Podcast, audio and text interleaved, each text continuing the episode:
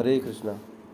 श्रीमद् भगवद गीता यथारूप, अध्याय चार, दिव्य ज्ञान, श्लोक संख्या चौंतीस। तत्विधि प्रणिपाते प्रणिपातेन, परिप्रश्नेन सेवया, उपदेक्षयन्ति ते ज्ञानम ज्ञानिनः तत्वदर्शिनः तुम गुरु के पास जाकर सत्य को जानने का प्रयास करो। उससे, उनसे विनीत होकर जिज्ञासा करो और उनकी सेवा करो। स्वरूप सिद्ध व्यक्ति तुम्हें ज्ञान प्रदान कर सकते हैं क्योंकि उन्होंने सत्य का दर्शन किया है। तो पिछले श्लोक में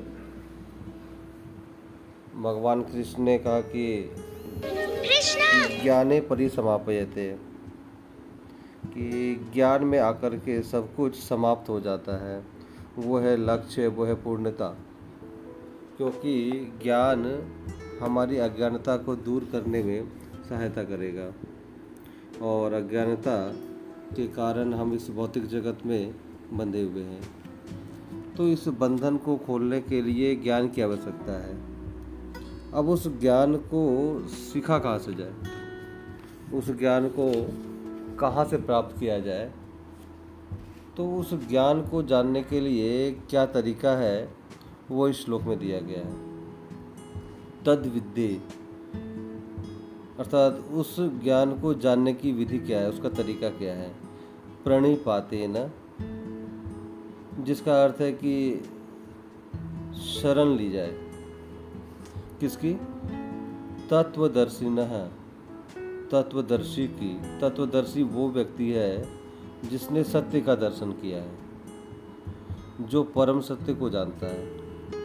जो हमारी वर्तमान अवस्था को जानता है। जो ये भी जानता है कि उस परम सत्य से इस वर्तमान अवस्था तक संबंध स्थापित करने की विधि क्या है, जो सिद्धांत को समझता है, तत्वदर्शी।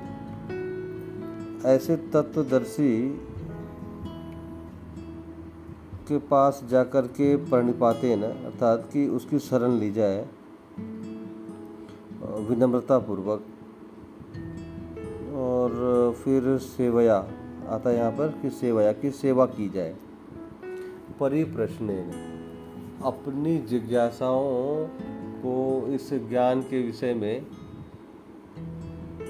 पूछा जाए।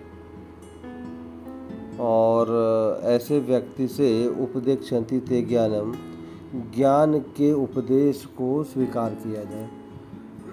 तो यह विधि उस ज्ञानी परिसमापयते उस ज्ञान यज्ञ की, जो पिछले श्लोक में हमने देखा था, उस ज्ञान को स्वीकार करने की। तो जिसने सत्य का दर्शन किया है, वही हमें सत्य का दर्शन करवा सकता है। वो हमें इस आत्मा के स्वरूप को उसका साक्षात्कार करवा सकता है। क्योंकि ऐसा साधु व्यक्ति, जो इस आत्म साक्षात्कार के मार्ग पर चल रहा है, वो हमें मार्गदर्शन दे सकता है।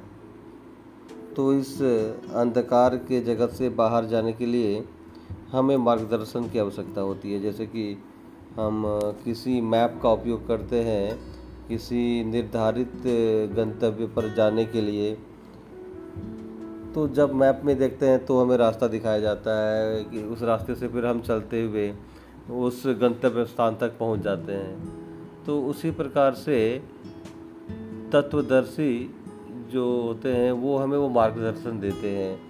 वो उनके माध्यम से हमें वो रास्ता मिलता है, जिससे कि हम इस अंधकार के भौतिक जगत से बाहर निकल सके। तो इस विधि का पालन करने से हम इस ज्ञान यज्ञ का जो प्रयोजन है, जो लक्ष्य है, उसको प्राप्त कर सकते हैं। क्योंकि आत्म साक्षात्कार का जो मार्ग है, वो बहुत कठिन है। और इस मार्ग पे चलने के लिए जो परंपरा भगवान के द्वारा बनाई गई है, उसके साथ संबंध स्थापित करना होगा। इसीलिए तत्वदर्शी की बात की जा रही है। तो बिना एक ऐसा व्यक्ति जो कि इस आध्यात्मिक ज्ञान में बढ़ा चढ़ा है, उसका आश्रय लिए बगैर इस आध्यात्मिक ज्ञान को हम फलीभूत नहीं कर सकते हैं। हरे कृष्ण।